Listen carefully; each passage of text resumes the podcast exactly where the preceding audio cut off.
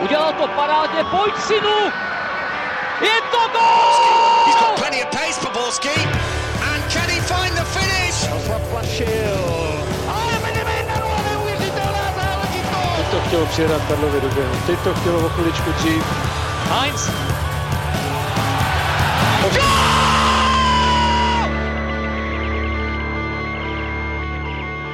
Dobrý den, vážení posluchači, vítáme vás u nového dílu Fotbal Focus podcastu. Boj o titul se opět o něco víc zdramatizoval. Plzeň v bláznivém utkání hrála 2-2 a její náskok na prvním místě se stenčil už jenom na pět bodů. Dokáže Viktorka odolat tlaku Slávie a co musí změnit, aby dokráčela k titulu? A jsou se šívaní schopni ustálit výsledky i výkonnost? Podíváme se ale také na památné čtvrtfinále v Lize mistrů. Proč Barcelona není schopná vyhrávat venku, proč se Guardiolovi dlouhodobě nevede ve vyřazovací fázi a taky na to, jestli se do finále nejprestižnější evropské soutěže dostane klopův Liverpool a nebo šikův AS Řím. Tentokrát ve studiu vítám Honzo Suchana z Českého rozhlasu. Ahoj. Ahoj, já se jenom na začátek omluvím posluchačům, já jsem si dneska nevzal fotbalové, ale hokejové tričko Bostonu Bruins, tak snad to nebude posluchače rušit při poslechu. No, je to trošku střed zájmu. a taky redaktory webu ČT Sport.cz Pavla Hodu a Martina Vajta. Čau. Ahoj. Čau. Od mikrofonu zdraví Ondřej Nováček. Plzeň se Spartou remizovala 2-2 a zase si moc nepřilepšila v boji o titul. Tentokrát to ze začátku vypadalo na velký debakl, když se Sparta během 12 minut dostala už do dvoubrankového vedení.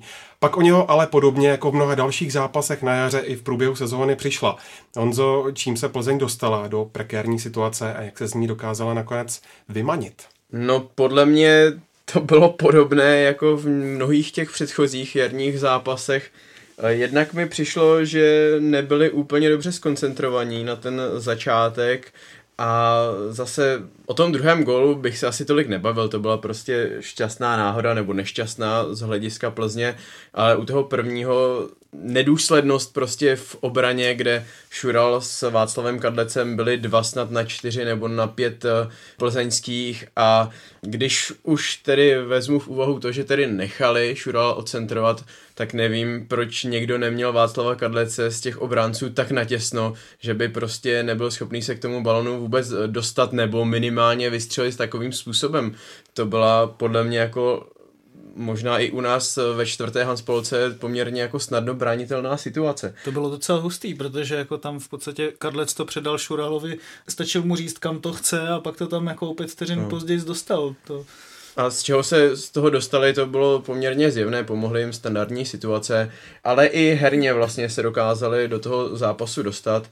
Byl to v podstatě z mého pohledu remízový zápas, i když pochopitelně pro Spartany to bylo asi smutnější, když vedete ve 12. minutě 2-0 a nakonec máte jenom bod tak uh, asi nebudete úplně spokojení, ale jinak já musím říct, že mě strašně potěšilo to tempo toho zápasu, ta atmosféra, energie, kterou do toho vložili oba týmy, že to byl skutečně šlágr, jak se patří a ne kolikrát, jak je to taková mm, vyčkávaná, mm, žádné velké vzrušení, tak tohle skutečně mě to nadchlo. Ten zápas podle mě naznačil, jaké psychické kondici Plzeně, protože když jsem viděl ten start do zápasu a ten první gol, který podle mě přišel, ne, že by úplně přišel z ničeho, ale Sparta do té doby žádné velké šance nebyla, ale pak, jak tady Honza popsal, to byla série chyb při jedné akci, ať už to byl Petr Žela Limberský nebo Hubník, z čehož rezultoval ten první gol.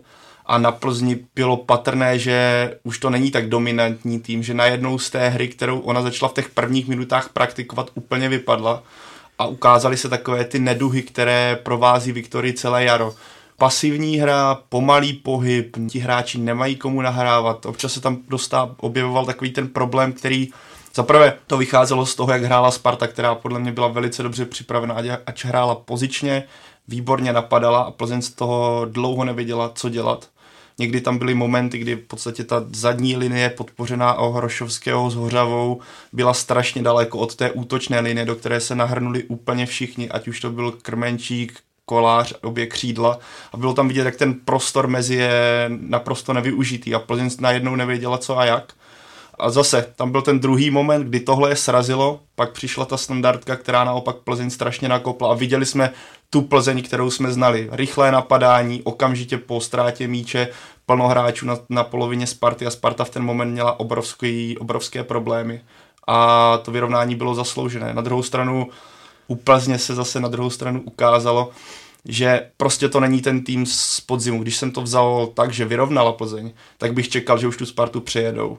Samozřejmě vezmu potaz to, jak Sparta je kvalitní a teda, a teda, ale s kvalitou Plzně nebo s formou, kterou na podzim měla Plzeň, by věřím, že by ten zápas otočila. V současnosti se ukázalo, že ti hráči nejsou tak sebevědomí, že tam byl určitý podle mě respekt v ten moment, kdy došlo k vyrovnání, že to bylo takové to uspokojení, jo, neprohráváme, máme bod. Takhle mi to přišlo v ten moment. Mně to přišlo jako zápas dvou labilních týmů, no, abych pravdu řekl, protože bylo to teda jiný než eh, většina z těch zápasů, co známe Plzeň se Spartou, že Plzeň vyčkává na to, než Sparta udělá nějakou chybu, pak půjde do protiútoku a udeří nebo udeří z nějaký standardky, to se teda potvrdilo, ale eh, Sparta teďka čekala na chybu Plzně a Plzeň vypadala strašně nejistě ohledně toho, jak hrála v těch prvních fázích zápasu ale potom zase Sparta po tom snižovacím gólu eh, z hlavičky Řezníka úplně nepochopitelně se zatáhla, vůbec nepresovala, nebyl tam žádný pohyb eh, směrem dopředu. V podstatě jako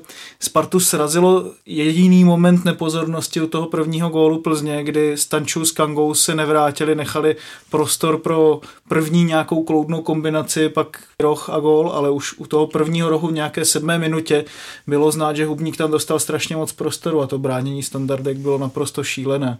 To, to určitě, to mě zarazilo, že vlastně v obou těch případech ti hlavičkující, kteří dávali gol, byli úplně sami. Um, jasně, můžeme se bavit o tom, že třeba Řezník a Hořava nejsou až takový hlavičkáři, jako dejme tomu krmečník, krmenčík, hubník, které bylo potřeba si hlavně hlídat, ale už i jak Řezník, tak Hořava dali několik branek hlavou a nechat na malém vápně někoho nehlídaného, to jako mi přijde velký, velký hazard. A to je právě přišlo, ono, o čem ty to... mluvíš, že oni nejsou právě, zejména Hořava není žádný hlavičkář a necháte... A to si myslím, že, že je taková věc, která se tady jako traduje a není to pravda, protože Hořava těch gólů hlavou fakt už dal docela dost. Já mluvil o tom vlastně i po zápase, že jenom v Plzni už tak jako třeba sedm jich dal což právě, ono je to podle mě vzniklé tím, že si představíte konstruktivního záložníka, drobného, hořava je v podstatě takové tintítko a hned si řeknete, no tak ten jako hlavička dobře nebude, ale on je poměrně vysoký, není úplně, úplně malý a fakt jenom já si vybavím jako tři góly hlavou, které určitě dal, že on fakt jako hlavičkovat umí dobře. Každopádně bych úplně nesouhlasil s tím, že tam jako nikdo u nich nebyl, protože Hovorka hmm. tam bránil uh, řezníka při té první situaci, ale vůbec nevyskočil. Zahustel bránil právě Hořavu, což by přijde úplně nepochopitelné, že možná snad nejlepší hlavičkář, minimálně teda vzhledem k tomu, jak je vysoký z kádru Sparty, si v podstatě není schopný pohlídat i teda Hořavu, i když je hmm dal několik gólů hlavou, ale měl by být teda svými parametry úplně jinde. Spíš jsem to myslel třeba tak, jako že skákali sami, nebo že, že prostě jako to, Jasně. toho relativního prostoru měli jako relativně dost. Ale je to dlouhodobý problém Sparty, není to poprvé a bylo to vidět u všech centrů, že Sparta úplně jistá si v tomhle není v těch hlavičkových soubojích, že ta agresivita v těch uh, dvojičkách, která na straně Plzně je, tak uh, ze strany Sparty nebyla, ať už nevím, ať je tam štípnutí nebo něco takového, já vím, že to asi úplně není fair, ale prostě... Špendlík doslova. Tak, tak, to se taky dělal. Ale aby to úplně nezapadlo, jeden z momentů, proč vlastně Plzeň uh, dokázala trošku to zvrátit ten zápas, byl i příchod Martina Zemana, který hmm. nahradil Milana Petrželu, pro kterého ten zápas nezačal dobře, byl na začátku toho gólu a měl tam spoustu zbytečných ztrát na to, co má za sebou a jak je schopný fotbalově. Takže to byl štěstí v neštěstí, kdy vlastně Milan Petržela se zranil přišel Martin Zeman a strašně tu hru oživil, a což bylo velice kladné ze strany Plzně určitě tohle. Když se ještě vrátím k těm standardkám, tak jako naprosto rozumím tomu, proč Šural byl po zápase tak eh, naštvaný, slušně řečeno, protože prostě standardky to je o nějaké osobní zodpovědnosti, zvlášť když brání osobně. A takhle se na to v podstatě jako vyfláknout a dostat z toho dva goly v takovémhle zápase, no tak ty hovoříš, Martina, o stab- labilitě, ne stabilitě, kdyby tak. Co může Sparta dělat s tou psychickou křehkostí, kvůli které přichází o body? Jak se s tím dá podle tebe do konce sezóny pracovat? A nebo to je, myslíš, o hráčích, kteří na to prostě mentálně nemají? Já si nemyslím, že to o hráčích, kteří na to mentálně nemají, protože všichni z nich už někde jinde dokázali, že si zaslouží místo ve Spartě. Je takový plavšič, který má, já nevím, 168 cm, je mu 21 nebo 22, vyhrál loni s Červenou zvezdou Bělehrad titul a ten zápas jako jeden z mála Spartanů, i když se tam jako nedařilo, tak velice odmakal a, a brousil tu lineu parádně. Jo.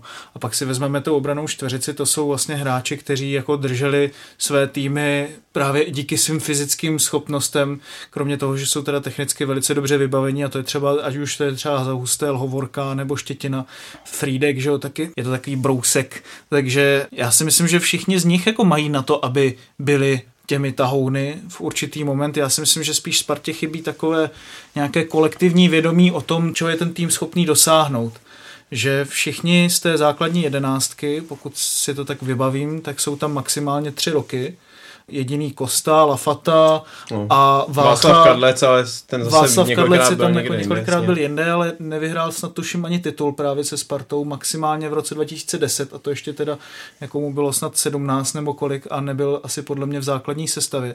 Každopádně ten jediný titul, který se tam vyhrál před těmi čtyřmi lety, tak z toho kádru tam v podstatě nezůstal kámen na kameni a Tohle je strašně důležité pro ten tým, protože i když se to ještě vezmeme navíc, tak Sparta v letošní sezóně nevyhrála víc než dva zápasy v řadě. A dva zápasy v řadě navíc vyhrávala jen dvakrát v sezóně, což a ještě s tím, že jedna z těchto jakoby minisérií byla tehdy, když vyhrála Sparta poslední zápas na podzim s Bolkou a pak první zápas na jaře s Libercem, Libercem takže to ani v podstatě se nedá brát jako nějakou relevantní sérii. Druhá z těch sérií, minisérií byla, když vyhráli nad Znojmem, jo.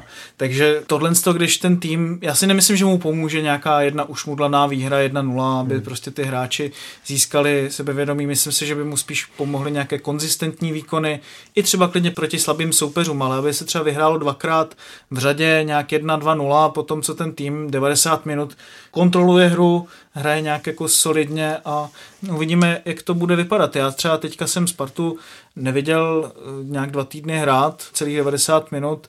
Docela mě musím říct, jako překvapilo příjemně, jakým způsobem se prezentovala na tom hřišti. Myslím, že ten výkon byl dobrý, stejně tak byl ten výkon dobrý už na podzim proti Plzně, takže uvidíme. Myslím si, že tím opravdovým testem teďka budou ty další dva zápasy vlastně. No. A já, že ti do toho skáču, abych úplně Spartu za tohle neplísnil za nějakou psychickou deku tady v tomhle zápase s Plzním, ale teda z mého pohledu, ano, můžeme se bavit o tom, že zase uteklo dvojbrankové vedení, což pro týmu jako Sparta by se prostě dít nemělo, ale na druhou stranu, které pozitiva já v tom vidím, že Sparta předvedla konečně druhý poločas, za který se nemusí stydět nebo stydět. Přesně který to. má jakousi hodnotu. Naopak se nesesypala po tom, co Plzeň vyrovnala na 2-2. Kdyby ten tým byl úplně labilní, tak hmm. se rozsype. Naopak mně přišlo, že v ten moment, kdy Plzeň vyrovnala, tak začala se kouskovat chvíli hrát, což Spartě pomohlo.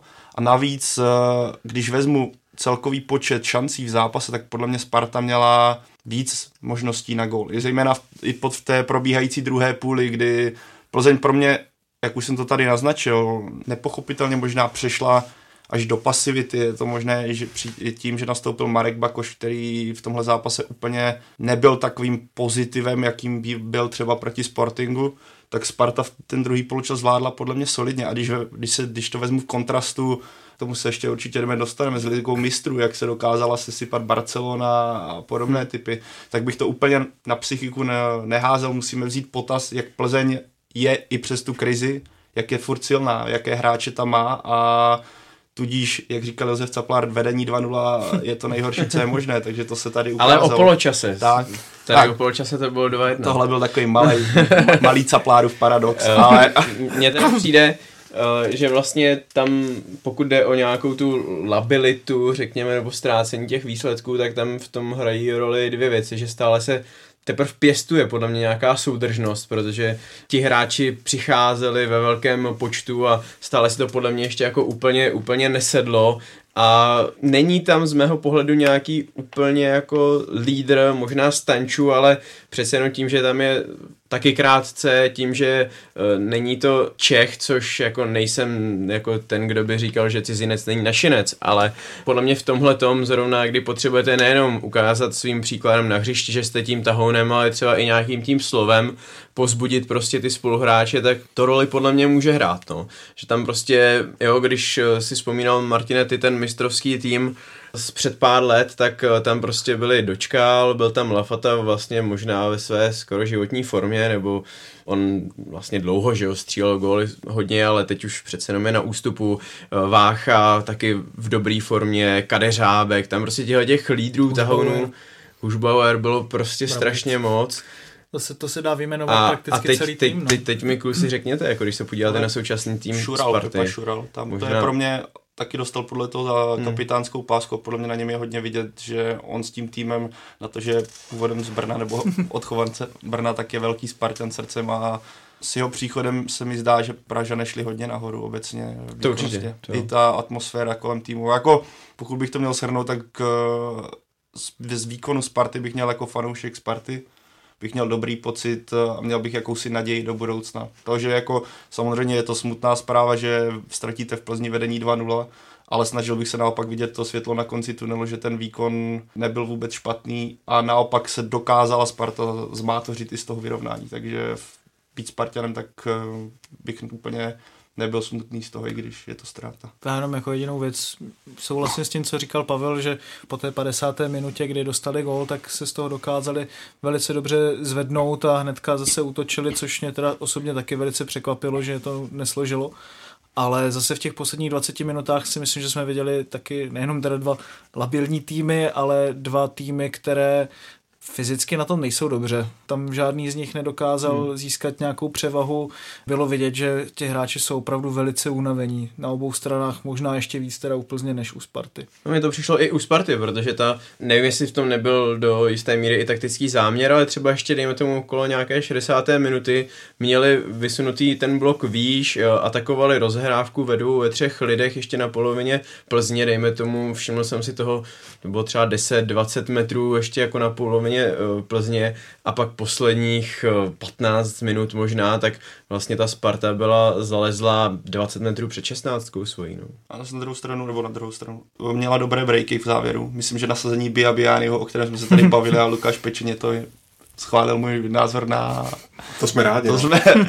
tak, uh, kdyby měl lepší finálovou fázi, tak uh, si myslím, že Sparta z toho mohla taky profitovat, protože jeho rychlost byla vidět tak na té levé straně a pokud se tady bavíme o nějaké už jas, jisté únavě hráčů byla hodně účinná, akorát bohužel, nebo bohužel pro Spartu to řešení té finálovky nebylo ideální, ale je vidět, že on by mohl být, jak jsem, jak jsem tady už v předchozích podcastech říkal, minimálně třeba v tomhle směru žolík, že svou rychlostí na, té, na ty unavené týmy, které by ještě měly být unavenější při dominanci Sparty, která by měla proti slabším týmům přece jenom být víc na míči a ty soupeři víc běhat, by mohl fungovat při nějakých brejcích, kdyby vycházeli z zabezpečené obrany. Ještě tady napadlo, pokud se nepletu jméno Kanga, šel ten jeho výkon Pavle od Teplic nahoru? Pokud se bavíme o minulém zápase, tak tam ten zestup byl patrný, tenhle zápas ať už ze strany Kangy nebo Stančia byl horší nebo horší v tom, že ten střed hřiště pro ně byl byl to boj o střed hřiště, kde tam proti vám stojí Hořava s Hrošovským.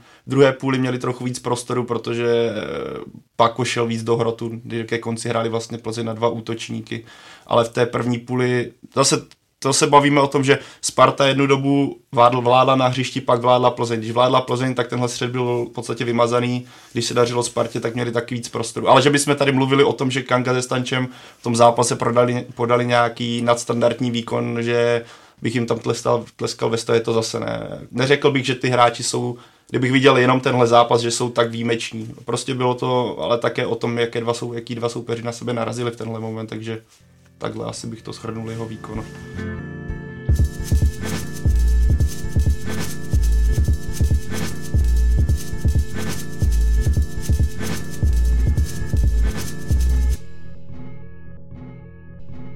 I když v předchozích zápasech Viktorka předváděla neuspokojivé výkony, tentokrát se čekalo, že ve velkém zápase dokáže opravdu zapnout a předvést daleko lepší výkon než v minulých zápasech. Takový výkon, který by dal vzpomenout i na jarní její vystoupení v Evropské lize.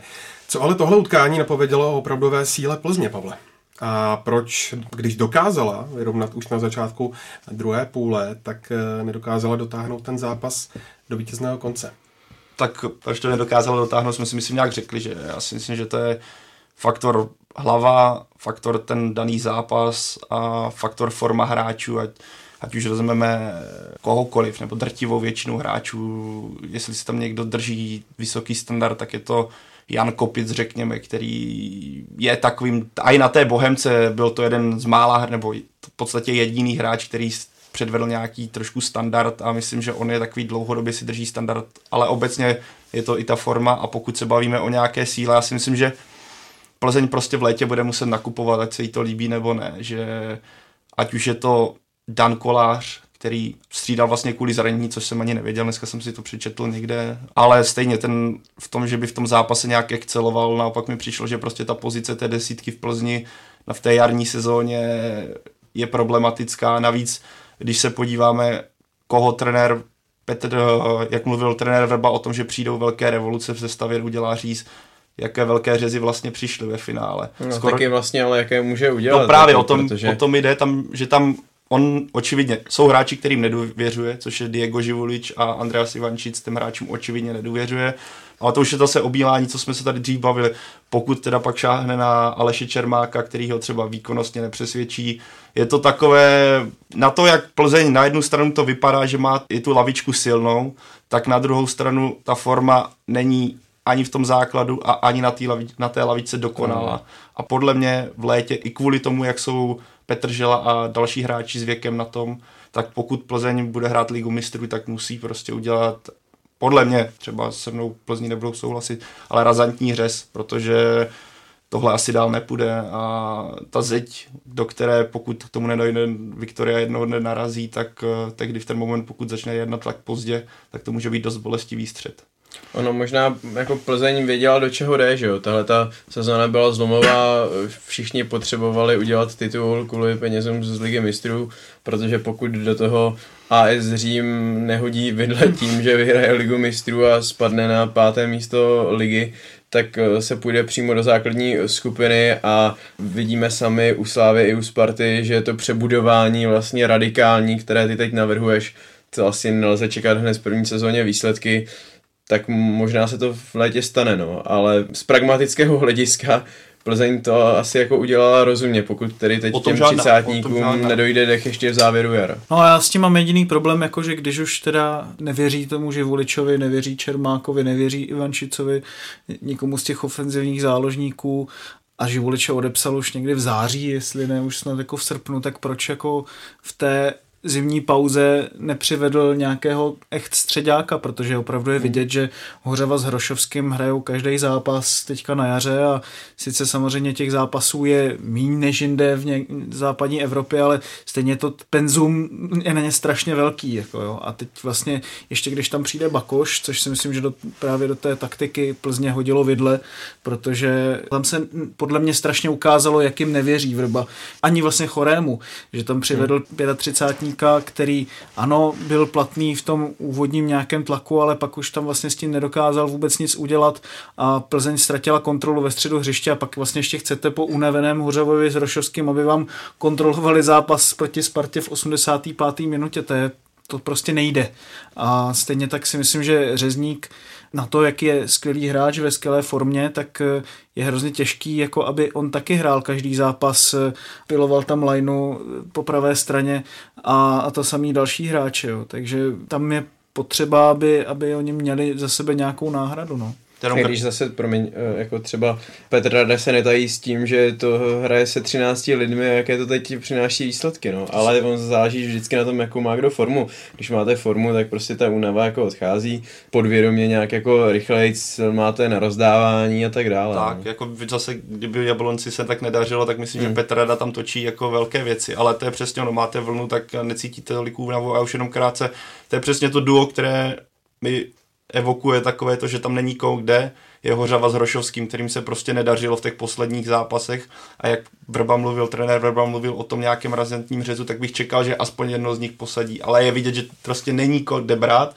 respektive nevěří těm, co kde by mohl brát, takže Plzeň tímhle směrem musí jít asi nějakou změnou. Jestli ne, můžeme se bavit po podzimu, že ta stará garda opět udělala velké věci. Všechno, ale ve fotbale je v podstatě všechno možné, ale myslím, že ta změna musí přijít, jestli třeba nevím. A Pavel taky si musí trošku rvát vlasy, nebo nevím, jestli rvát vlasy, ale že třeba nevypřevedli Luďka Pernicu už teďka v zimě, protože hmm. při formě, jakou má Hájek, jakou nedůvěru dostává Hájek, musel tam teďka hrát řezník kvůli tomu vlastně, že vypadl pravý kraj obrany, Může, mohli byste třeba posadit Limberského, dát tam Havla aspoň nalevo a to se třeba že ho nestalo, takže Plzeň už má na slávy náskok pouhých pěti bodů. Za dva týdny čeká zápas v Edenu a s její současnou formou to vypadá všelijak. Ale ani se šívaní nejsou úplně nejpředvídatelnějším týmem na světě. Plzeňští mají kromě zápasu se sláví relativně příznivý los. Jaké konkrétní změny v sestavě nebo v taktice se Pavlu Vrbovi do dalších zápasů nabízejí, aby si Plzeň držela titul Honzo. No, tak o tom už jsme víceméně mluvili, no. Vzhledem k tomu, jak se mu jednak ukazují ti náhradníci a jakou k ním má důvěru a možná i to vlastně souvisí, protože když necítíte důvěru, jak se vám hraje úplně jinak, než když víte, že ten trenér vás podrží, i když zrovna nezahrajete jak Spartesu. Tak um, myslím, že se jenom modlí, aby se uzdravil Hejda, protože to byl držák toho středu obrany, to by, myslím, hodně pomohlo. A jinak eh, já si myslím, že Pavel Vrba je dost konzervativní trenér na to, aby teď udělal nějaké harakiri a uh, vystřídal pět hráčů za základní sestavy, zkusil Čermáka, dejme tomu, zkusil Chorého místo Krmenčíka a tak dále a tak dále. Už to zkusil proti Bohemce a nevyšlo mu to, že jo, no, hmm. takže to je taky tak otázka. Tak to musel zkusit, protože Krmenčík byl zraněný, no. Ale jako mohl tam třeba dát Bakoše nebo ně, někoho takového, že jak dal teďko. Ale já, já si třeba myslím, že hlavní asi změna musí trochu přijít v tom přístupu od Plzně, protože hmm. já tam jako cítím strašnou nervozitu a takový jako úplný blok z toho, že Ježíš Maria, co se stane, když my nepostoupíme do té ligy mistrů a nebudeme mít ty peníze, teďka nám ušly ještě v zimě prachy za Krmenčíka, tak to opravdu jako musíme teďka osolit a, a dostat to do té ligy mistrů. Pavel Vrba nikdy nebyl v situaci v České lize, kdyby byl pod takovým tlakem možná jako hmm. teď a když si vlastně vezme, já si myslím, že by k tomu Plzeň měla přistupovat co nejpozitivněji je v naprosto komfortní pozici. I kdyby teď třeba teďka ztratila v Brně, tak pořád pojde do Edenu s tím nejlepším nastavením, jaký je vždycky vyhovovalo. To je to, že ona tam nemusí vyhrát, stačí remíza a ví, že Slávě stejně ztratí ještě v těch dalších zápasech. A že musí to brát pozitivně, že před začátkem sezóny se vůbec nečekalo, že vůbec Plzeň může vyhrát titul. No ale to, je to, to, tak to, strašně to jakoby... je podobně jako když jdeš do zápasu a vedeš nečekaně 3-0, tak už potom taky se nechceš spokojit prostě s nějakou plichtou, že jo? Já myslím, že ne, ale spíš jakoby i prostě z těch pozápasových vyjádření a z takového toho celkového projevu Pavla Vrby třeba i při tom zápasu, kdy jako opravdu neuvěřitelně jako naštvaně tam bušil do těch stěn té Gambrinusové plechovky, eh, respektive střídačky Plzně a tak prostě mě, na mě z toho úplně jako největším možným způsobem jako fakt čpí ta nervozita a ne takový to dobrý, dostali jsme gol, ale jedeme dál, prostě zkusíme to nějak s tím ještě něco udělat, nějak to otočit. A když si třeba vezmeme, jako jak dokázal Pavel Vrba v poločasech třeba měnit eh, tempo zápasu, dělat změny, tak si teďka vlastně nevzpomínám na jaře, hmm. jak s tím vlastně zápasem dokázal zatočit o přestávce, že by Plzni se dařilo úplně jinak. Jo. Pro mě zase na jednu stranu teďka ty zápasy s Brnem a s Karvinou jsou možná jako klíčové v boji vůbec o titul. Když to tak vezmeme, kdyby Plzeň ztratila s posledním týmem tabulky, který je na tom kdybych řekl špatně, tak ještě jim li, lichotím Brnu, tak to, co, co by tomu dělalo s psychikou, to samozřejmě zase bych jsme slyšeli, jedeme dál, se stává, bla, bla, ale tohle by byl už úplně extrémní zásah do toho týmu. A ale jako na... zase Brno se teď může věřit, jako já nevidím důvod, proč by měli být nějaký jako, jako nervózní. Tak, z, no to ne. To... Z Plzně na, na, nastoupí, viděli na Bohemce, že stačí prostě na ně, na ně jako nastoupit. To jako hrát... tam může hrát osoba Romana Pivarníka. Já si myslím, že zásadní, protože on bude vědět právě ty slabiny. Myslím si, že on může nastavit i ten styl hry, který právě na Plzeň může platit. No tak tam se jako v Brně se přesvědčila i Slávy, že to jde těžce, hmm. ale to se bavíme pořád o klopítajících týmech, nebavíme se o tom, že tam přijel suverén, který je rozjetý, takže ano, Brno může nastavit takovou taktiku, určitě nastaví takovou taktiku, ale my se k Brnu určitě ještě dostaneme a když se podíváme, jako, jak, co je Brno schopné zazdít a respektive jak potentní je Brno, tak uh, kdyby mělo Plzni dát víc než jednu branku, tak koukám velice, velice víc. Překvapilo by mě to víc, než když AS Řím vyřadil Barcelonu, takže asi Já už takový... myslel, že hodíš nějakou sásku tady do... Ne, to už bych si nedovolil. Když vidím, co, co Brno je schopné zazdít, tak asi ne. Ne, uvidíme. Já jako, podle mě, když Br- Plzeň vyhraje tyhle dva zápasy s Brnem a s Karvinou, tak už titulu dojde úplně bez problému. Pokud ne, tak eh, se, asi naopak myslím, že ještě se budeme bavit o velkém dramatu. Jako ono stačí se kouknout na ten los, eh, jako Slávy ho má o poznání eh, náročnější. Podle mě fakt klíč je v tom zápase v Brně, který musí Plzeň zvládnout, ale kdyby tam ztratila a přijela do Edenu s tím, že může přijít o první místo, no, ale právě předtím ještě hraje Slávě teď v Liberci a já tedy úplně nejsem přesvědčený o tom, že si odsud odveze vítězství, pak ještě ji čeká doma Jablonec. Ten los hraje jednoznačně pro Plzeň, ale eh, když se kouknete na tu historii jarní, s kým vším vlastně byla schopná Plzeň ztratit i doma, kde to dřív byl stroj na vítězství, tak ono je fakt možné hledat co. Ostatně o tom mluvil Pavel Vrba.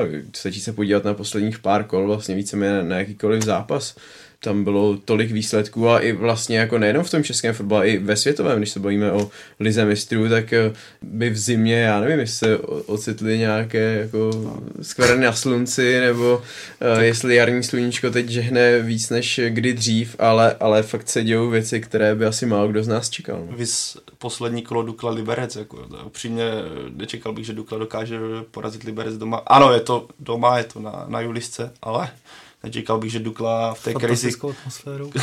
Přesně tak, Dukla v té krizi s fanouškovskou podporou jako blázen porazí Liberec, který je ve formě 2-0, takže ano, jako fotbal, fotbal, fotbal nedává logiku.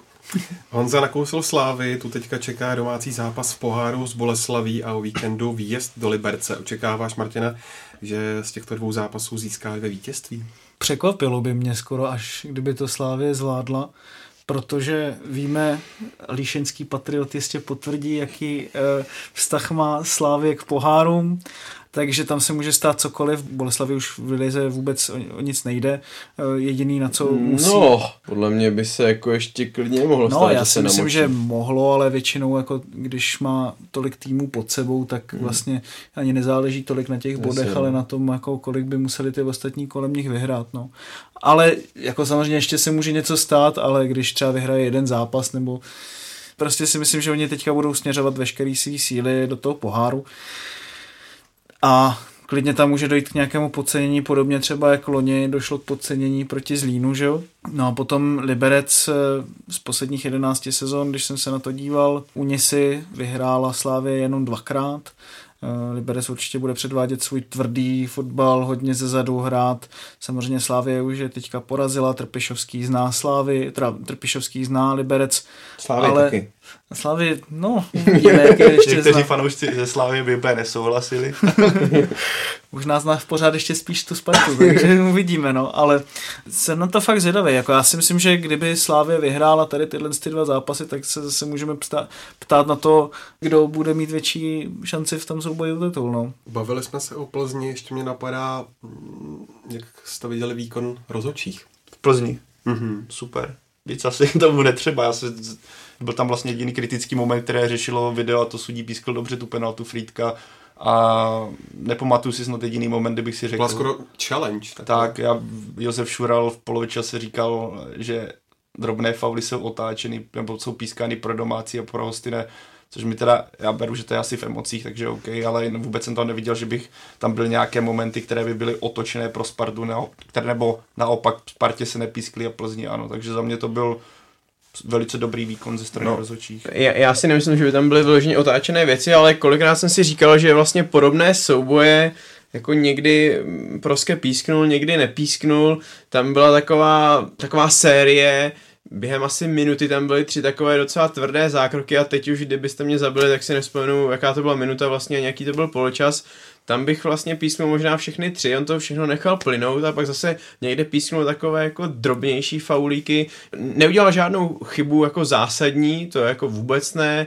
Dohodnotil bych ho taky spíš jako dobře, ale pár takových otazníčků tam mám, ale, ale jako v kontextu toho zápasu myslím si, že jako v pohodě. On je mistr takové té rozhodcovské soubojové šedino, kdy to tak jako některé souboje jdou tam, ně, některé onde, ale myslím si, že v tomhle tom zápase to vůbec nebylo znát. Nějak Hmm. jako, A že u by Šurala někomu- možná to pramení i z toho, že on jako je z těch, kteří jsou velmi ochotní si poležet, nebo ne třeba poležet, ale dostat se na ten trávník.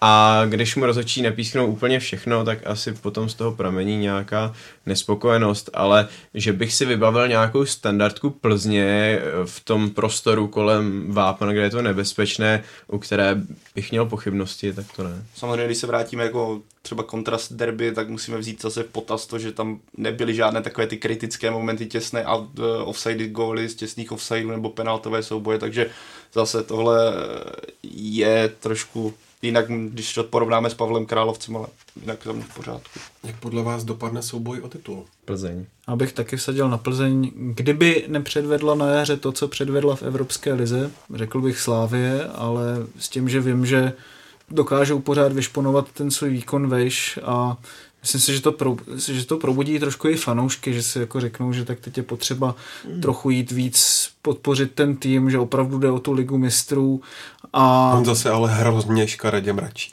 No, já, já, já, protože vím, jak to chodí jako u českých fanoušků, no, že nemám dojem, že bychom byli ti, kteří by jako se semkli a řekli si, tak teď se tomu našemu týmu nedaří, tak pojďme jim pomoct, pojďme zlomíme to. Já si spíš myslím, no co, mi to, to nestojí, radši pojedu na chatu.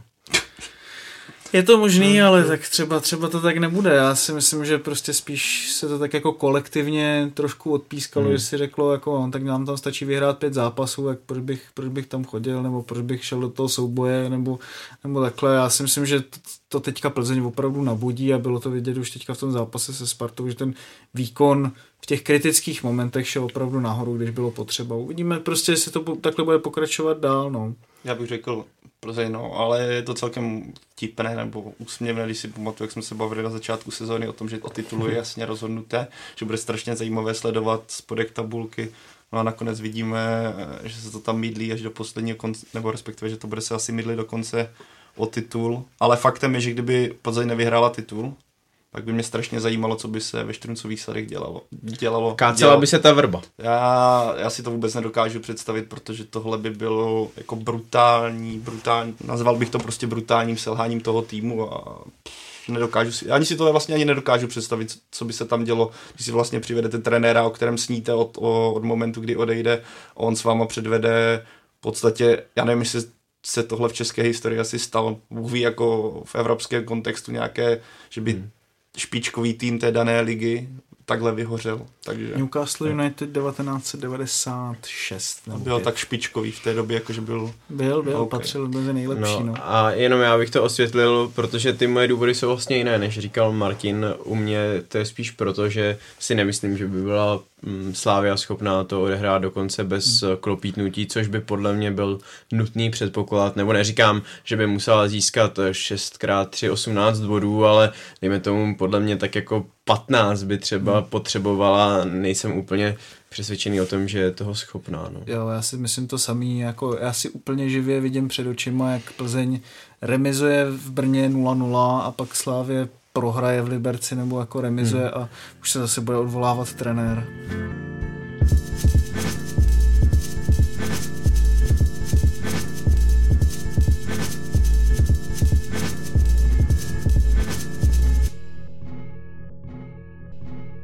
Ještě než se podíváme na zbytek ligy, tak se musíme dostat do ligy mistrů. AS Řím se podařilo neuvěřitelný majstrštyk, když v odvětě porazil Barcelonu 3-0 a probojoval se do semifinále ligy mistrů.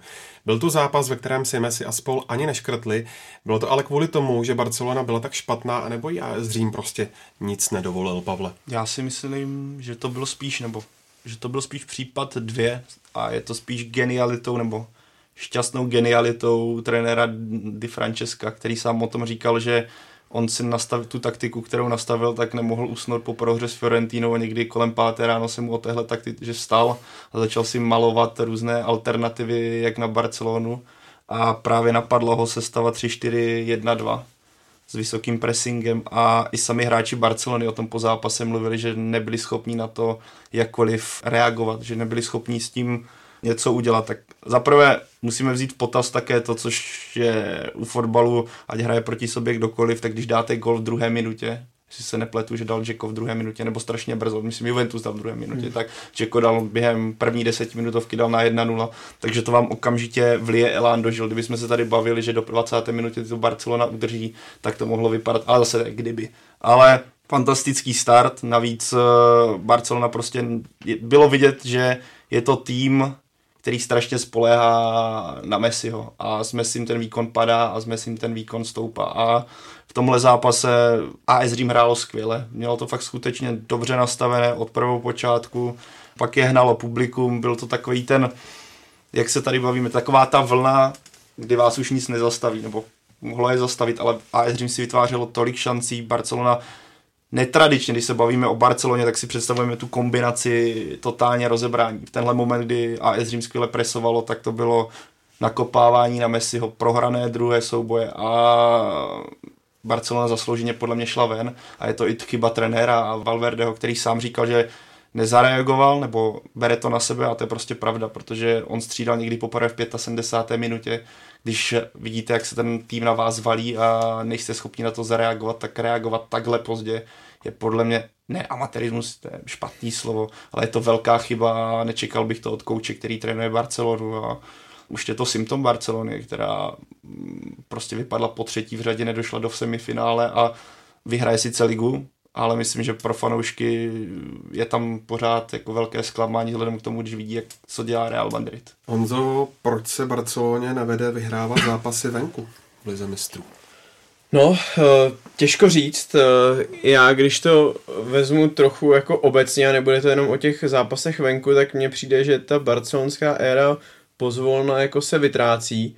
Uh, jedním z důvodů je to, o čem mluvil Pavel, tedy, že je tam až moc velký spolech na Messiho, což v těch předchozích letech, myslím dobu třeba před pěti lety, podle mě ta závislost nebyla až taková. Xavi, Iniesta, první je pryč, druhý už uh, dosluhuje, pokud si můžu dovolit něco o takovém skvělém hráči říci. No a potřebovalo by to možná když to si hodíme do velkých uvozovek, tak něco podobného jako Plzeň, prostě nějaký restart, nějaké oživení, um, něco trochu nového. No. Tam k něčemu do, novému došlo už vlastně před třemi lety, kdy tam přišel Luis Enrique a vlastně v té famózní periodě, kdy, dostali, kdy vyhráli snad 20-30 zápasů v řadě a vyhráli ten treble, nebo ten rok 2015, tak dokázali právě najít ten plán B s těmi třemi hráči, Messim, Suarezem, Neymarem, který byli ale takticky opravdu jako poslušní, že vykonávali ten plán a celý ten tým našel podstatě si dokázal jako konečně odpoutat od toho barcelonského dogmatu a dojít k něčemu novému, co, co vlastně do té doby vlastně tolik nedělali a myslím si, že je to tak trochu osvobodilo, ale od té doby vlastně nevidíme nic, nic podobného.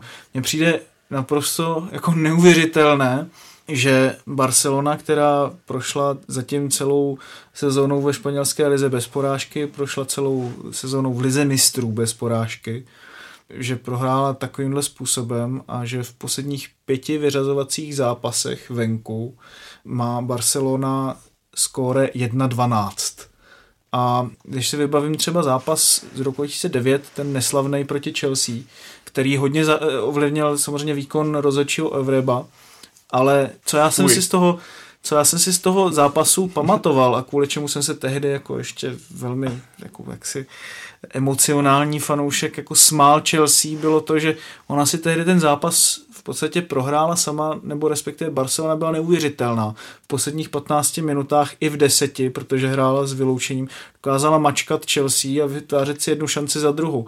A to byl tehdy tým, kde byl Yaya Touré, Seidu Keita, mladý Xavi, mladý Iniesta, mladý Busquets, těm hráčům všem bylo 20, 21, 22 proti staré Chelsea dokázali presovat. Tehdy to dokázali neuvěřitelně právě i v těch venkovních zápasech a dneska, když se na ten tým podíváme, tak eh, jenom třem hráčům je pod 29 let a to je Umtity, to je Sergi Roberto, který mu je 26 ještě ke všemu a pak je to, pokud se teda bavíme o hráčích v poli, jak samozřejmě Ter Stegen je 25, ale v poli jako dělá to obrovský rozdíl v tom způsobu hry a myslím si, že Barcelona se na to venku nedokázala adaptovat. Otázka je, proč to jde doma. Já si myslím, že to pořád jako je o nějakém respektu, o nějaké atmosféře, která je na Nou Campu a, a o tom, že pořád ještě doma jako je schopná se vybičovat k nějakým lepším výkonům, ale stejně to pro mě jako hodně těžko nějako důvodnitelné tady tenhle ten. To když si vezmeme přesně, když si vezmeme, jaké hráče dřív Barcelona produkovala z toho mládežnického programu, když tam trénoval vlastně, ať už to byl Rijkaard, nebo tam byl potom Guardiola, a co tam lítalo za útočné ESA, kdy ať už to byl Krkič a pak tady, teďka bych to nedokážu říct ty jména, ale pamatuju si, že v útoku to bylo 5-6 hráčů, o, které, o který, a daleko víc, o kterých se Teo byl tam, že jo, byl tam eh, Delafeu, o kterém se mluvilo jako o dalším Cristianovi Ronaldovi.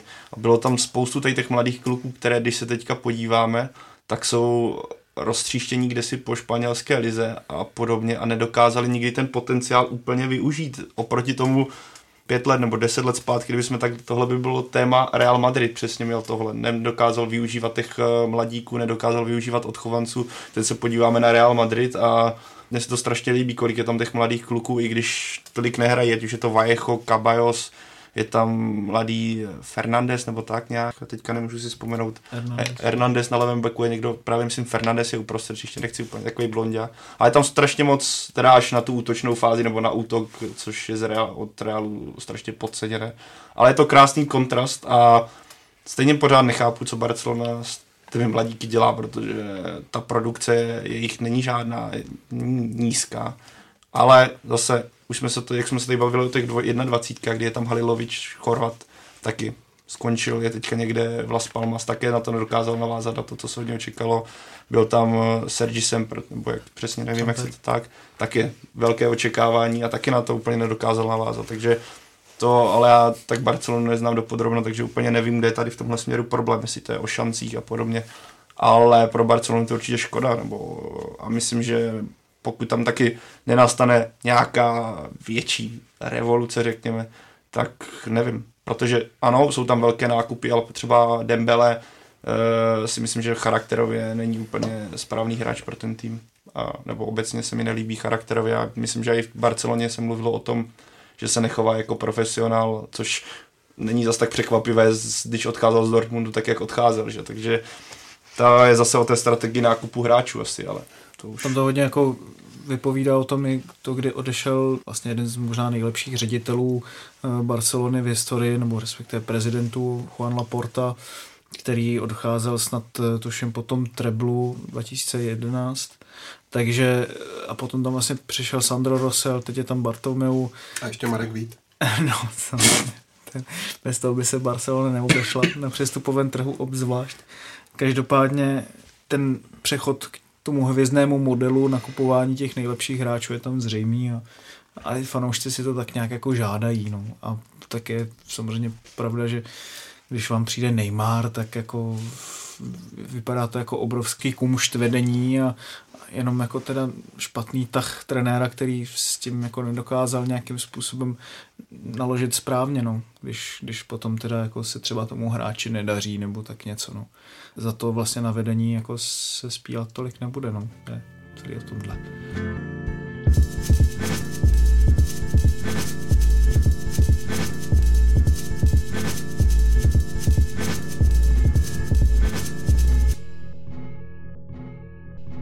Ty si, Pavle, vzpomněl Real Madrid, ten měl v odvetě s Juventusem pořádně na mále. Co se přihodilo, že tým Zidana zachránila až sporná penalta a Juventus do té doby vedl 3-0?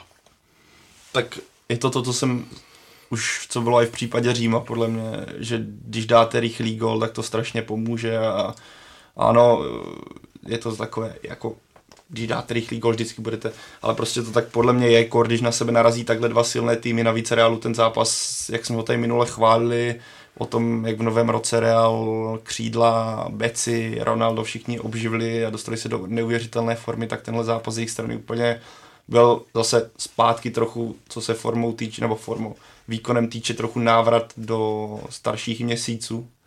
I možná to bylo i s volbou hráčů, kdy v podstatě Bale s Casemirem šli o poločase dolů, protože Zidane, jak říkal Zidane sám, nebylo to, že bych špatně nastavil sestavu, ale potřebovali jsme prostě udělat změnu.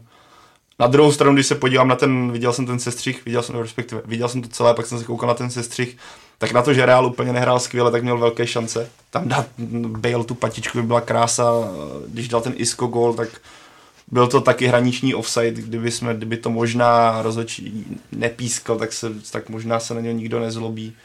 Ale byl to takhle bych to, byl to krásný zápas, tak to byl dvojden neuvěřitelný. Já se jako upřímně jsem Juventusu strašně přál, aby postoupil, protože za ten výkon, co tam ukázal, kdy nasadil Mária Mandžukiče, který je sice tak trochu svině, jako, ale strašně se mi líbí. Nebudeš to říkat, ale je svině. ne, myšleno tak, že on byl takový ten nepříjemný hráč, který vás okope, ale na to, že nehrál nikdy strašně dlouho, tak na tom křídle s tou výškou, pro mě je to stejně pořád nepochopitelné, jak hráč takovou výškou dokáže tak schopně hrát na křídle nebo z křídelního prostoru. A ty dva góly byly krásné a obecně ten zápas byl, a myslím, že se musel líbit úplně každému. Chyba Juventusu byla a tady je to o tom, my jsme se bavili o Spartě, jestli to nebylo, že jim prostě takzvaně došlo, jak to bylo i ve finále minulý rok, protože na konci se nechali zbytečně zatáhnout. Zase to bylo, dostali se do toho stavu, kdy v podstatě šli do prodloužení a najednou Juventus přestal hrát to, co hrál předtím a Real se dostal do hry a vyplynulo z toho to, o čem se určitě ještě budeme bavit. No, ano. Eh, to bylo, to bylo vyloučení Gianluigiho Buffona.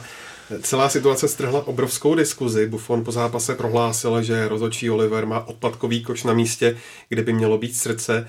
Eh, jak se na celou situaci díváš, Honzo? A myslíš, že by videorozhodčí v téhle situaci pomohl? Nevím, jestli bych s tímhle názorem uspěl na českém Twitteru, ale podle mě to byla jasná penalta. Ale mám takový dojem, když jsem sledoval ty reakce, tak nejdřív všichni psali, no to je strašný hrůza, zářez, jak to může takhle písknout. A potom, když si prostudovali lidi ty záběry, tak eh, z těchto pozic ustupovali až do té chvíle, kdy podle mě těch skalopevně přesvědčených, eh, že se pískat nemělo, už tam byla jenom hrstka. Podle mě penalta, chyba, chyba z mého pohledu nikoli v Olivera, ale Benáty, který prostě tam nechal volného toho hráče a pak mu nezbylo vlastně nic jiného než ho faulovat, to by musel být kouzelník, aby mu dokázal balon čistě odpálit. Ale Oliver tam podle mě taky není úplně v tom eh, bez viny, protože měl vyloučit Benátiu a teď už se nechci bavit o tom, jestli eh, za druhou žlutou, protože on už jednu měl, anebo rovnou červenou, ale byla to, když ne vyložená branková příležitost, podle mě vyložená branková příležitost, tak minimálně slibně se rozvíjející, tam žlutá minimálně musela být. A co udělal z mého pohledu naprosto takticky hrůzně, bylo to, že vyloučil toho Bufona. Vybavíte si někdo za poslední dobu, kdy někdo dostal, ať už ty protesty byly jakkoliv emočně unešené, takže by dostal rovnou červenou kartu. Já Ale si... on, on, on trošku jako občas Oliver působí v těch zápasech trošku siláckým dojmem, že hmm. on má strašně dobrý úsudek na některé situace, hrozně dobré oko, ale některé ty jeho rozhodnutí prostě můžou působit fakt jako pěst na oko a myslím si, že tenhle, no. ten, tenhle ten moment byl takový a myslím si, že těm reakcím hodně napomohlo i to, že kdyby to byl zákrok v 50. minutě, kdyby, no, Juve, kdyby Juventus nevedl, prostě všichni to přáli Juventusu ale upřímně řečeno, jako já když jsem se díval po 20. tak jsem pořád jako nedokázal říct, jestli se Benatia navezl nohou předtím do toho Vasquez. No ono začalo tím, že do, že do něj strčil rukama a pak ho ještě jako vzal kolenem. No. Jako neš, nešel trošku, že neskákal prostě sám, víš co, prostě si hmm. tolik jako rval za tím balonem.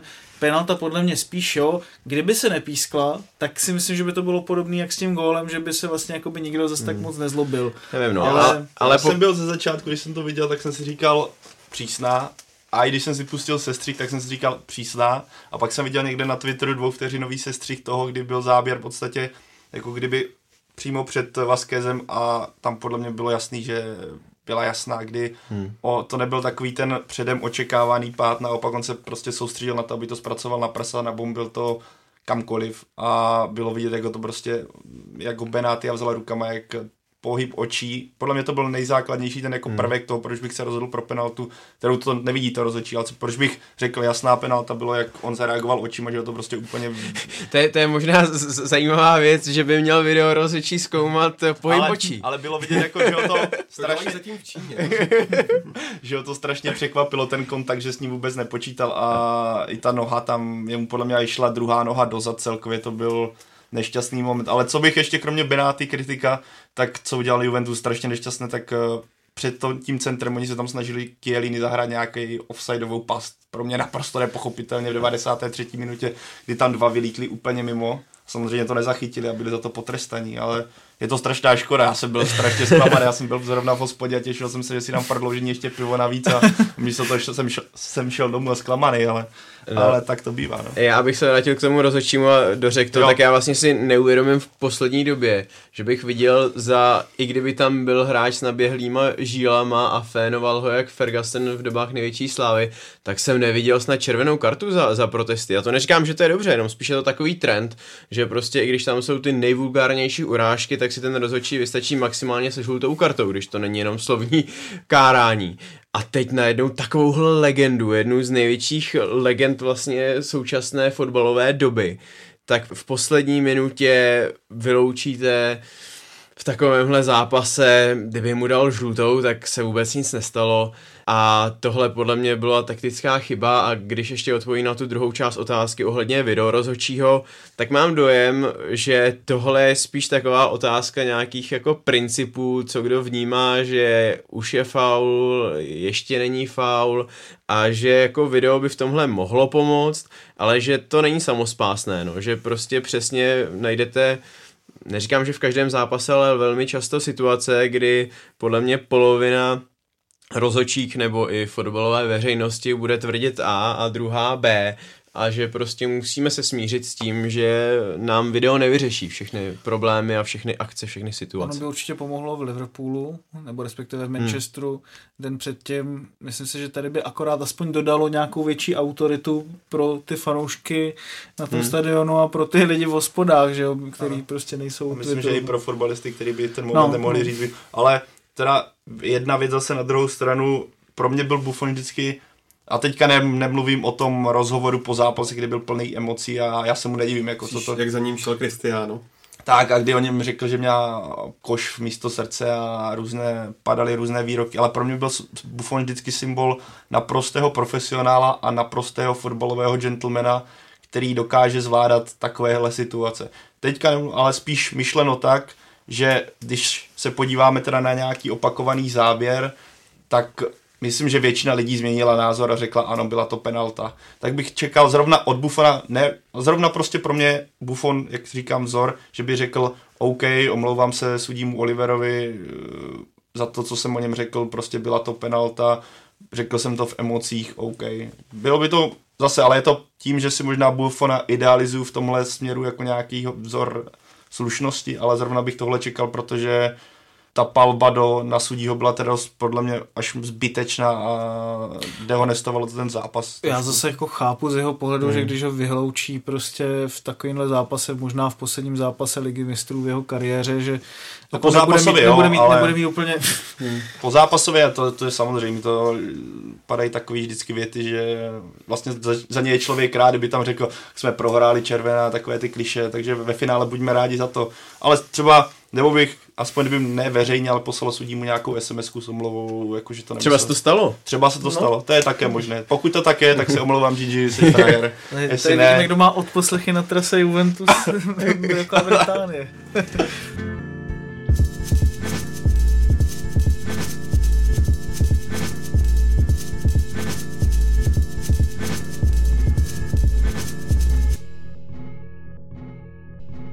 Tak pojďme ještě dál. Plichta Bayernu 0-0 se Sevillou proběhla relativně v poklidu, za to velké emoce vzbudil i zápas Manchesteru City s Liverpoolem.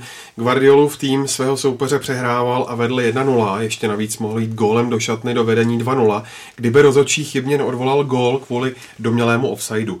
Myslíš, Pavle, že by nakonec City postoupili, kdyby jim byl gól připsán? Už jsme zase u kdyby. Tady je dost výrazné to kdyby, ale pokud bych měl typnout, tak si myslím, že jo. Tak, protože tohle úplně změnilo v podstatě, ještě to bylo do kabiny, takže to by změnilo úplně všechno. Myslím, že City by se dostali do strašné, do strašného laufu a, a zlomili by to. Nevím, třeba... Kdy... Ale vedli by 2-0 o půl, jako. Zase. No, je, to, je tam ten Caplarův paradox a možná by to Salah hetrikem otočil. Je to možné.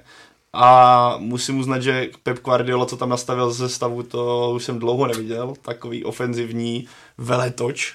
Ale na druhou stranu City zase v první půlce po tom prvním gólu neměli tolik příležitostí, Liverpool to relativně dobře zvládal, ale po, když se vrátím úplně k začátku té otázky, tak spíš bych si typl, že by to City zvládli s tím, jak jsou kvalitní a s tím, že by jim prostě chyběl gól, když se podíváme, jak to zvládla AS Řím a jak to zvládl Juventus, prostě ten jeden blbej, jak se říká, gól tam nějak dotlačit, že by ho dali. Pak se můžeme bavit o tom, jestli by ten Liverpool třeba nedokázal potom snížit, což by znamenalo zase pět branek, ale ale je to škoda, to, tohle pro mě je velká škoda, protože to by úplně završilo takový ten dvojden ligy mistrů totálně bláznoství, kdyby to ještě otočili, takže škoda, jde se dál, Liverpool zase přeju Liverpoolu, by to dotáhl ceny dál, takže za mě v pořád, jako na jednu stranu OK.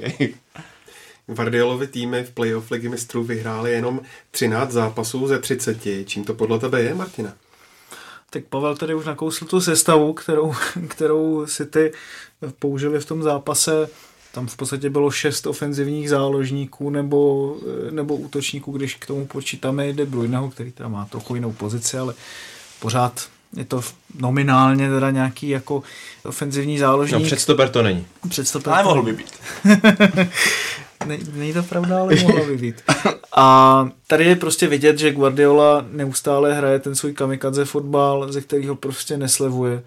Klopp ho porazil předtím, tuším už šestkrát ve vzájemných soubojích a přesto prostě pořád si trval na svém, i když si pamatuju zápas, když se poprvé snad vrátil do Barcelony s Bayernem a nasadil tam neuvěřitelně ofenzivní sestavu a chtěl Barcelonu přehrát svým fotbalem, který praktikoval s Bayernem a nevyšlo mu to samozřejmě, tak eh, já si myslím, že tohle je prostě něco, co k němu patří.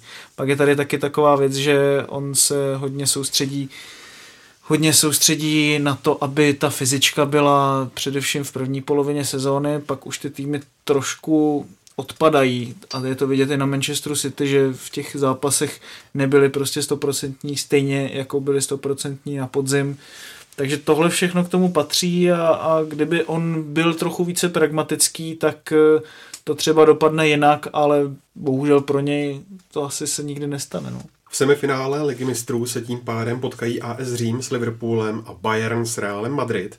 Myslíš, Honzo, že AS Řím může historický postup do semifinále proměnit i v historický postup do finále? Co by ne, už jsme to tady nakousli, na jaře se fakt děje ledacos v tom fotbale.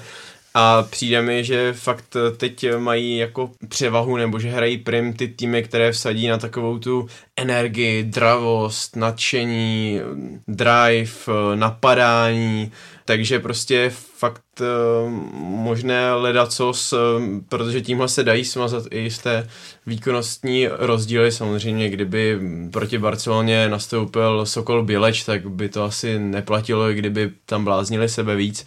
A navíc uh, si nemyslím, že by tam byl nějaký velký výkonnostní rozdíl mezi AS Řím a Liverpoolem, takže tam se to klidně stát může a podle mě z té čtyřky může vyhrát ligu mistrů úplně kdokoliv. No, já si myslím, že AS Řím, když si vezmeme, jaké výsledky už má teďka na jaře, hmm proti těm velkým týmům, tak eh, Eusebio de Francesco už před tím zápasem s Barcelonou říkal, že Porazili jsme Chelsea 3-0, proč bychom nemohli porazit Barcelonu? Hmm. Bude zase vyprodaný nejspíš olympijský stadion v Římě, což jsem teda neviděl snad vlastně nikdy. Jo. Já nevím, jako kdy, kdy jste vy naposledy viděli, že byl olympijský stadion vyprodaný. Na Spartu vyhráli... to nebylo, když jsem tam vyhráli... taky ne.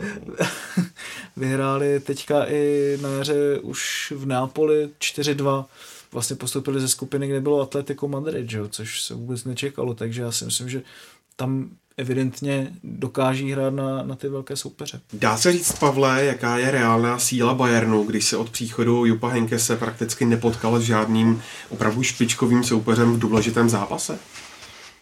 Tak dá se asi nějak říct, jaká je reálná Tak povídej.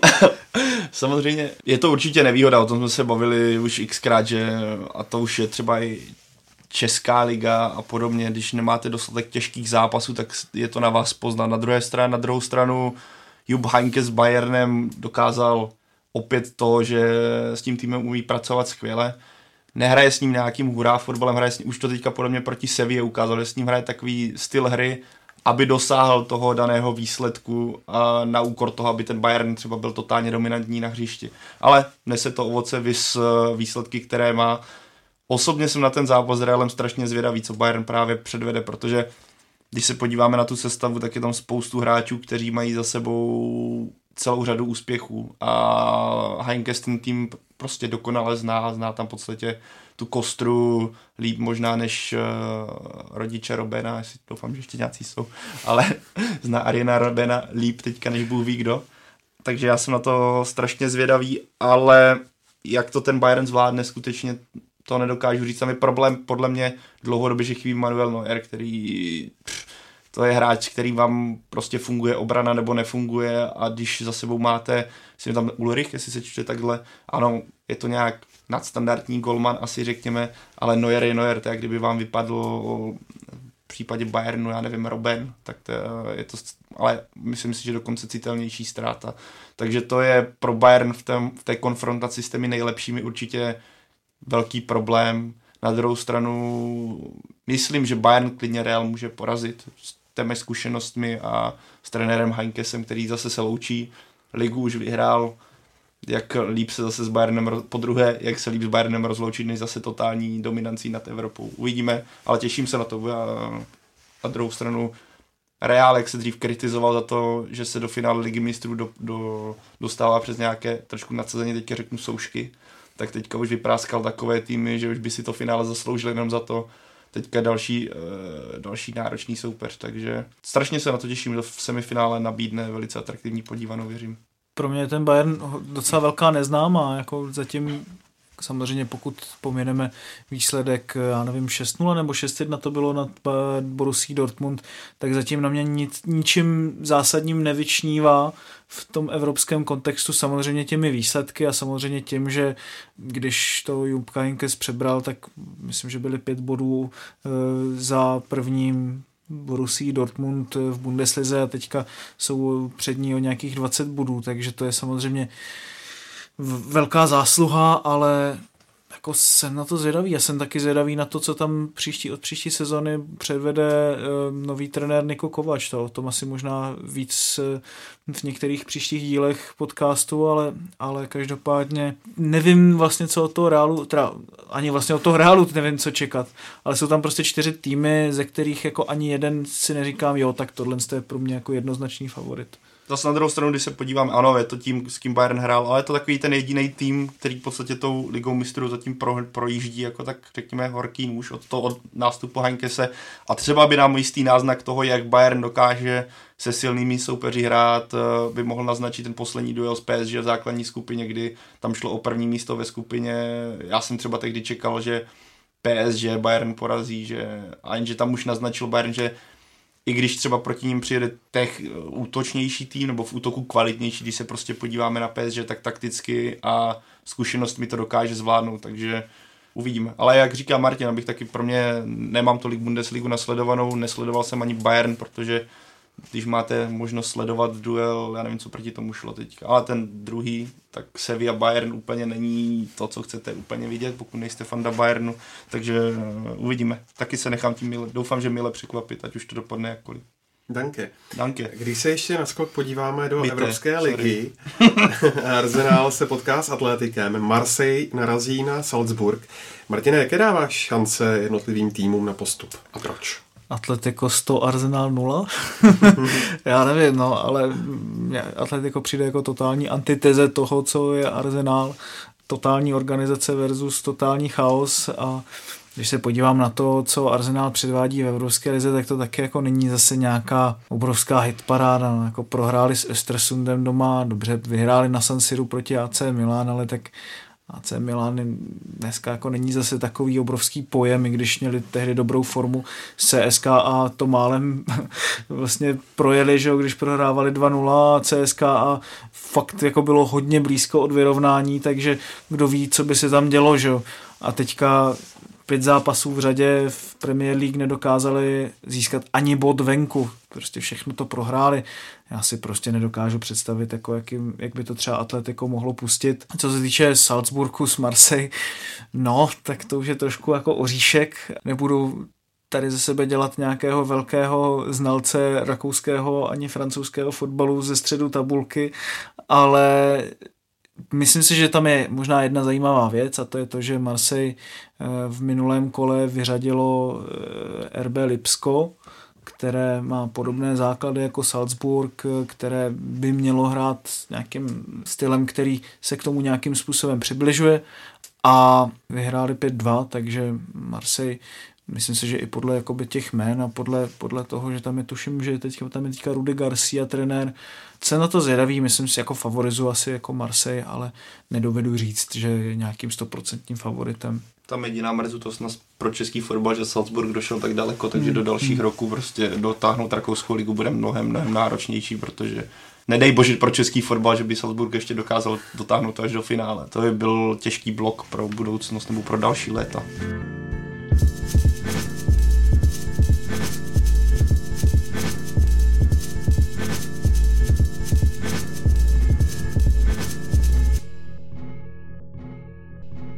Ještě než uzavřeme dnešní Fotbal Focus podcast, pojďme se podívat do druhé ligy, o které si promluvíme s Kubou Vaňkem z webu Sport.cz. Kubo Opava suverénně vede druhou ligu.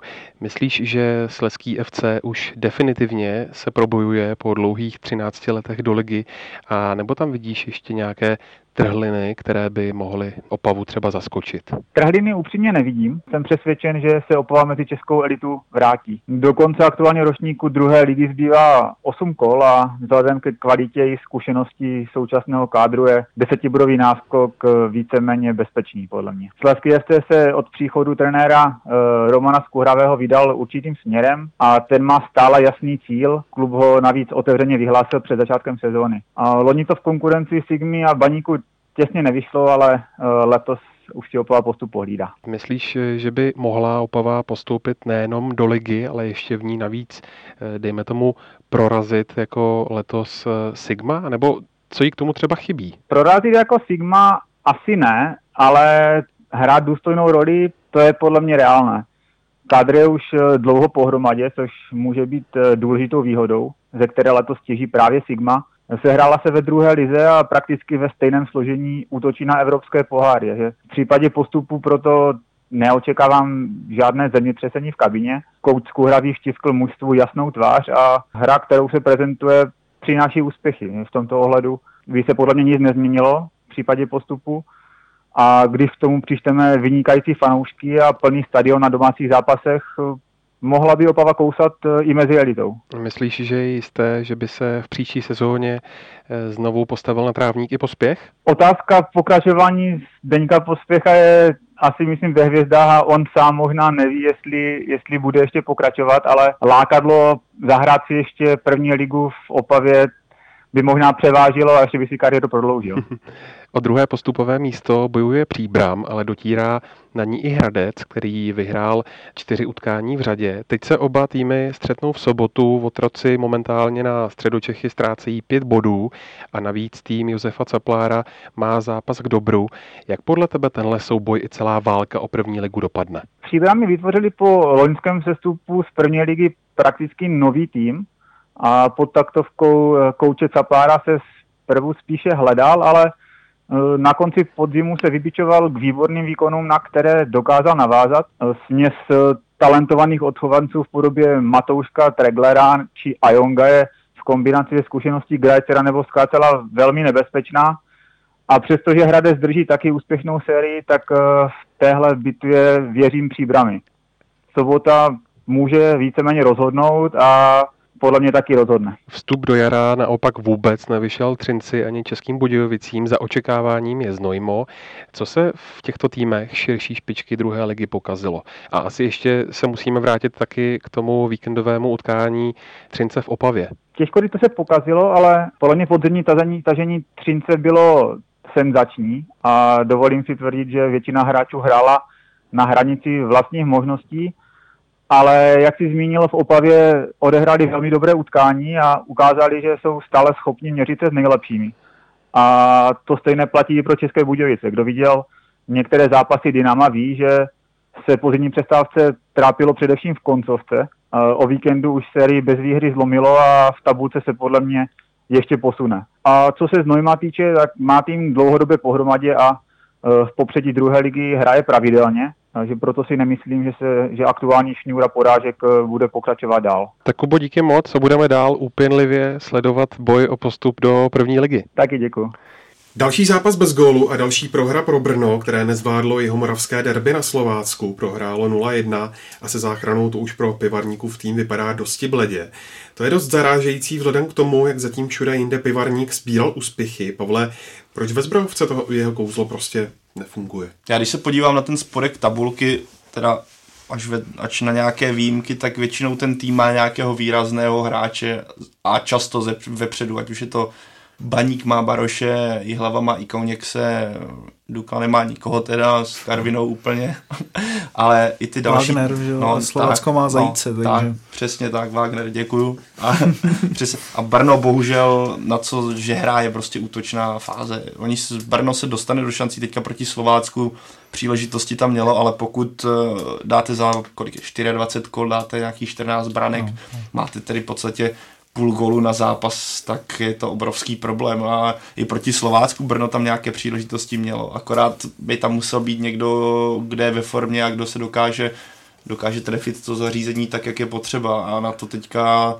Pivarníková se stava strašně naráží a upřímně mě to, když jsme se tady bavili někdy v zimě v podcastu, tak jsem nečekal, že takhle zbrojovka padne dolů. Navíc, když si Pivarník přivedl Akostu a podobně, je tam... Ten by měl být právě ten rozdílový hráč. Ale že? tam je prostě problém, je tam nějaký blok a ti hráči jsou asi, jak jsme se bavili o nějaké labilnosti a psychický ne problémech, ale nějaké psychice pro Plzeň a Spartu, tak u, u Brna je už je to tuplem, tam nejsou žádné hvězdy, to je tým, který funguje na bázi nějaké soudržnosti, nebo ano, je tam Akosta, je tam Michal, Michal Škoda, který měl jednu fantastickou sezónu, ale v současnosti to je sestava, jaká je. A nevím. Jak je na tom tamní fanouškovská obec? No, tak líp než na Dukle, hůř než na spoustě, na většině stadionu a tak na Slávy tam při, přišlo teďka celkem solidně, ale to je, to je jedno s druhým. Ten... Já jsem se spíš ptal proto, protože prosakují různé zkazky o tom, že fanoušci nejsou úplně spokojeni. No, tak ale tak to bývá vždycky, že jo, kdyby, kdyby jsme se bavili, já nevím, o a k Brně, tam je to ještě o to asi výraznější, že je ten kontrast Kometa Brno eh, zbrojovka, takže možná fanoušci, kteří třeba věřím, že část těch ultras nebudou mít rádi hokej, tak je to o to víc štve. Je tohle, to je to mě teďka takhle, co mě napadne. Ale Brno bude mít obrovský problém. Zase mluvili jsme o tom dřív, že klíčové bude do se, se Slováckem, který nezvládli. Ten los je ještě stejně eh, pořád nadějný. Teď mají Plzeň, ale potom jedou na Duklu a myslím si, že Brno má dvě kola na to, aby vyhrálo a aspoň se vrátilo do toho boje o záchranu, protože jak prohraje z Plzní ještě budíš, to tam asi každý bod by byl zlatý, ale kdyby nevyhráli na Dukle, tak je konec. Eh, nevěřím, že by se už pak zvedli, protože Baník v posledním kole by to nepustil a pak je myslím ještě Karvina. No prostě Dukla bude pro Brno buď a nebo. Honzo Liberec po výborném vstupu do jara dvakrát za sebou nečekaně prohrál. Po domácí kapitulaci s Teplicemi podlehl na Julisce Dukle. Čím si tahle dvě zaváhání zdůvodňuješ? Podle mě minimálně z toho, co jsem viděl v tom duelu na Dukle, tak to bylo neproměňování šancí. No. Tam mohl Liberec suše vést 2-0 a byl by to úplně jiný zápas. Ono se asi nedá čekat, že budete mít takovou produktivitu jako třeba Bohemka proti Plzni, že proměníte vlastně jako všechno ale jako s tím je to od pradávna svázané ve fotbale. Musíte proměňovat šance, abyste měli šanci na úspěch a tady to bylo podle mě evidentní. No. Dukla za první poločas nepředvedla vlastně skoro vůbec nic. A nemyslím si, že by Liberec byl v nějakých velkých problémech. Samozřejmě, že to asi psychice úplně neprospěje, když prohrajete dvakrát za sebou, ale teď eh, přijede Slávia a ta role Liberce nebude teď taková, že my jsme favorit, my musíme, naopak vlastně cokoliv, co uhrají, bude bonus a to si myslím, že je ta role, která bude týmu trenéra Holoubka svědčit a že zase se může vrátit klidně mm, jako na tu vítěznou vlnu nebo na tu úspěšnou vlnu neviděl bych eh, za dvěma zaváháními nějaký až takový zásadní problém. No jak už jsme říkali v úvodu, Slávia si poradila s Karvinou 3-2 a opět se projevily stejné slabiny jako dosud. Boj o místa v Lize mistrů už vypadá u konce, i když u trochu nevyspytatelných sešívaných kdo ví. Každopádně, který z dalších týmů by podle tebe, Martina, ještě Slávy mohl ohrozit a který z nich v tabulce skončí nejlíp? Bude to Sigma, Jablonec, Liberec a nebo Sparta? Já si myslím, že reálně už asi nikdo Slávy na tom druhém místě neohrozí. To asi se tady shodneme. Všichni tři. A ten pro... Kam šel Honza? Honza už musel jít dokonce, takže jestli jste tady v minulé otázce diváci slyšeli jeho odpověď na Liberec, tak to bylo díky důmyslným... To byl trik Arabela. Přesně tak, přesně tak. Ten Liberec je poslední otázka, ne? To je předposlední. no, ale ten souboj o to třetí místo podle mě bude strašně zajímavý. Já teda především doufám, že to nebude tak jako loni, kdy se tam nějakým způsobem někdo dobelhá, i když posledních třeba pět zápasů jenom zremizuje nebo nevím co. Samozřejmě formou k tomu má nejlíp nakročeno Jablonec, ale má těžký los docela a nemyslím si, že je tak konzistentní mužstvo nebo vůbec jako klub, že dokáže na to navázat a že, že bude dolovat lepší výsledky. Co se týče Liberce, tak vidíme, že teďka prohrál dva zápasy v řadě, takže tam je to taky otázka. Sparta si myslím, že má samozřejmě největší potenciál. Ten její výkon šel teďka nahoru. Myslím si, že i tím, jak ustálila tu sestavu a jak se mi i ten výběr hráčů docela líbí, že, že to tak nějak jako začíná si konečně sedat, tak věřím, že snad jako do konce sezony by se jako měla zmátořit, teda ne, že bych byl fanoušek Sparty, ale si myslím, že by to bylo dobře, kdyby prostě se do pohárů dostal tým, který nebude dělat velké změny v létě nebo nebude dělat nějaké radikální přestavby, teda kdo ví, jako jestli k něčemu takovému nedojde ve Spartě, ale třeba by třeba polovina toho kádru, na kterém je postavený ten úspěch, neodešla, což by třeba právě mohl být problém Jablonce nebo Olomouce, která právě si myslím, že tam ta forma jako dost skřípe. No. Teďka taká, ta právě taky proti Jablonci, to byl takový zápas, kdy oni s tím vyšli docela se štěstím, ještě s tou remízou, takže, ale hlavně říkám, doufám, že to bude jako závod o body, kdy se budou předhánět v tom, kdo je lepší, ne v tom, kdo je nejméně hrozný, no, takže uvidíme. Tak to je z dnešního Football Focus podcastu všechno. Díky moc, pánové, za váš čas. Honzu zdravíme na Hanspolku. Vám posluchačům moc děkujeme za přízeň a jestli chcete mít nejen naše fotbalové podcasty všechny pohromadě a poslouchat je offline, najdete nás ve všech podcastových aplikacích a kromě toho je taky můžete odebírat na Soundcloudu i YouTube a domovskou stránkou je samozřejmě náš web čtsport.cz. A kromě toho budeme moc rádi, když nám zanecháte jakékoliv reakce na sociálních sítích nebo recenze v iTunes a budeme se na vás těšit i příští týden. Mějte se pěkně.